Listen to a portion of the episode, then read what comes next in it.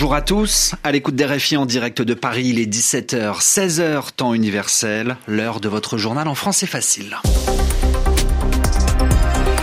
Adrien Delgrange avec euh, Mehdi Medeb aujourd'hui pour vous le présenter. Bonjour. Bonjour Adrien, bonjour à tous. Mardi 1er novembre, au sommaire de cette édition. Jour d'élection législative en Israël. Les Israéliens, très nombreux à venir voter, nous serons à Jérusalem. Au Brésil, Jair Bolsonaro ne contestera pas les résultats de l'élection présidentielle.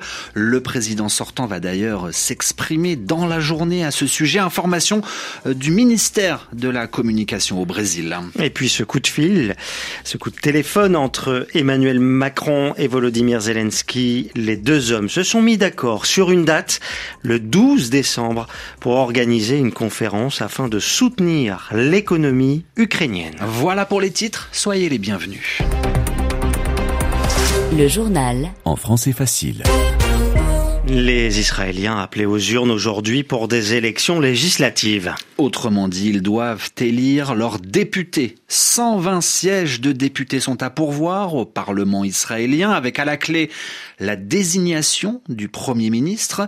C'est le cinquième scrutin en trois ans et demi. Le pays traverse une profonde crise politique. Le pays est divisé. Deux blocs s'affrontent.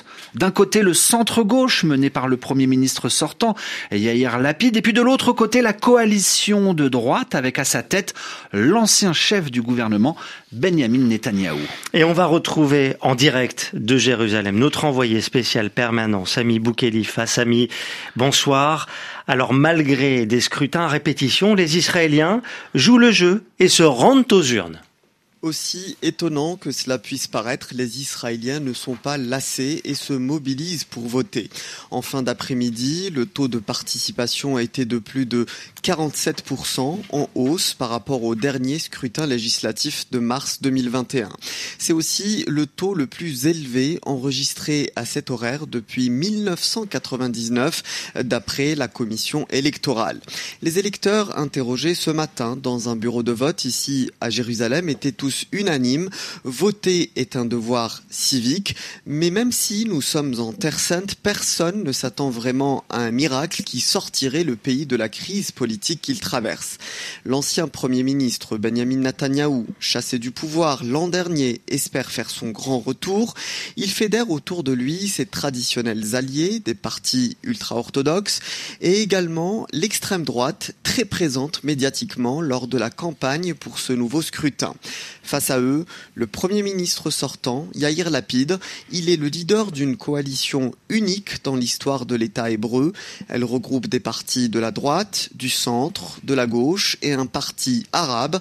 C'est cette coalition qui était au pouvoir depuis une année son message, il faut maintenir le cap. Merci Sami. Sami Boukhelifa en direct de Jérusalem. Les bureaux de vote ferment à 22h, heure locale, et les premières estimations devraient être connues dans la soirée. Deux jours après la victoire de Lula au Brésil, des Brésiliens refusent d'accepter la défaite de Jair Bolsonaro. Des centaines de camionneurs et des manifestants bloquent des routes en signe de protestation. La police dénombre 250 barrages routiers à travers euh, tout le pays.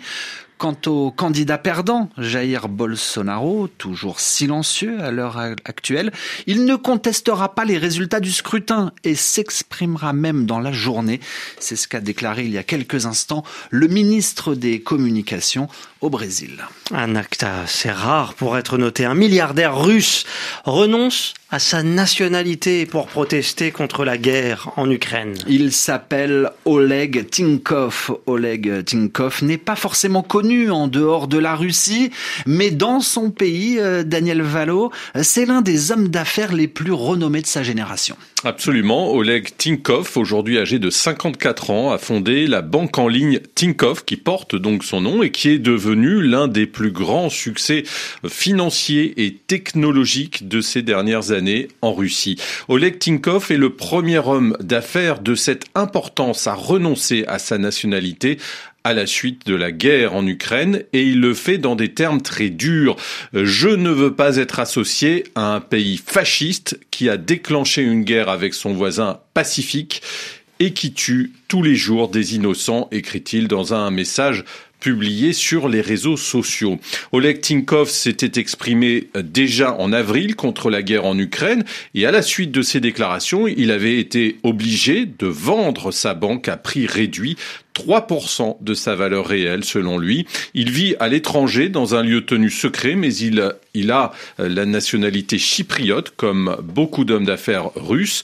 Et par son acte, il veut faire un exemple. J'espère que d'autres suivront mon exemple afin d'affaiblir le régime de Poutine et de le mettre en échec Fin de citation. Daniel Valo dans le journal en français facile. Et pour l'Ukraine, une conférence va être organisée. Alors que la guerre n'est pas terminée, le président français et le président ukrainien se sont mis d'accord aujourd'hui pour réunir, mobiliser les entreprises françaises en faveur de l'Ukraine afin de soutenir l'économie ukrainienne. Cette conférence aura lieu le 12 décembre prochain. Le mondial de football au Qatar, sous le feu des critiques. À 19 jours du début de la compétition, de nombreux ouvriers qui ont construit les stades se plaignent de ne pas avoir été payés et c'est l'OIT qui le dit, l'Organisation internationale du travail.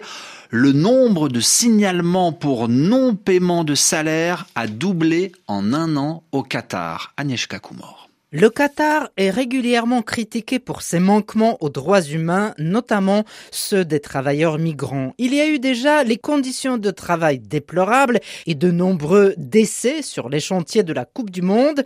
S'ajoute aujourd'hui à cela le non-paiement des salaires. Entre octobre 2021 et octobre 2022, 34 425 plaintes anonymes ont été déposées selon l'OIT. L'agence onusienne est installée au Qatar depuis 2018. D'après ses observations, le pays a entrepris certaines réformes pour se mettre en conformité avec les normes internationales du travail, mais beaucoup reste à faire. Et notamment le fait que les travailleurs puissent tout simplement porter plainte et récupérer leur salaire. Bon nombre d'ONG s'inquiètent du possible abandon des réformes une fois la Coupe du Monde de foot terminée. Doha persiste et signe, elles font partie du programme de diversification de l'Émirat, dont l'économie repose principalement sur le gaz.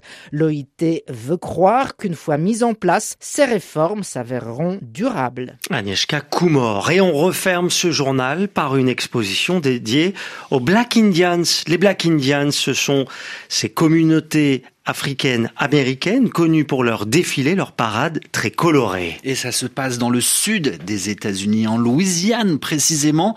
Leurs costumes, le costume des Black Indians, se sont exposés en ce moment à Paris, Sébastien Gédor. Débauche de plumes d'autruche, profusion de perles, masques inspirés des religions africaines. Longtemps méprisés, les Black Indians ont connu un regain de popularité grâce à la série Trame et après l'ouragan Katrina qui a dévasté des quartiers majoritairement noirs et pauvres de la Nouvelle-Orléans. La tradition remonte à la seconde moitié du 19e siècle.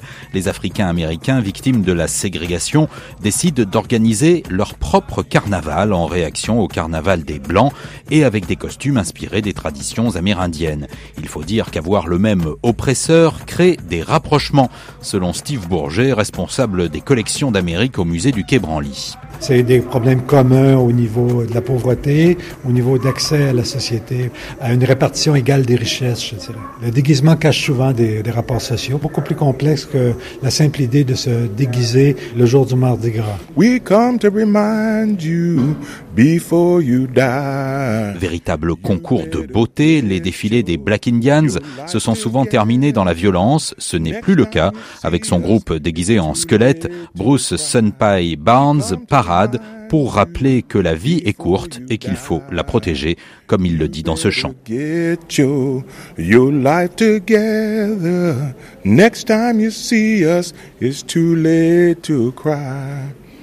Trop tard, c'est trop tard, trop tard, maman pas aidé-toi, trop tard, papa pas aidé-toi. Black Indians, une exposition à voir précisément au musée du Quai Branly. Jacques Chirac, c'est à Paris. Ainsi se referme ce journal en français facile présenté avec Mehdi Medeb et réalisé ce soir par Nicolas Benita. RFI.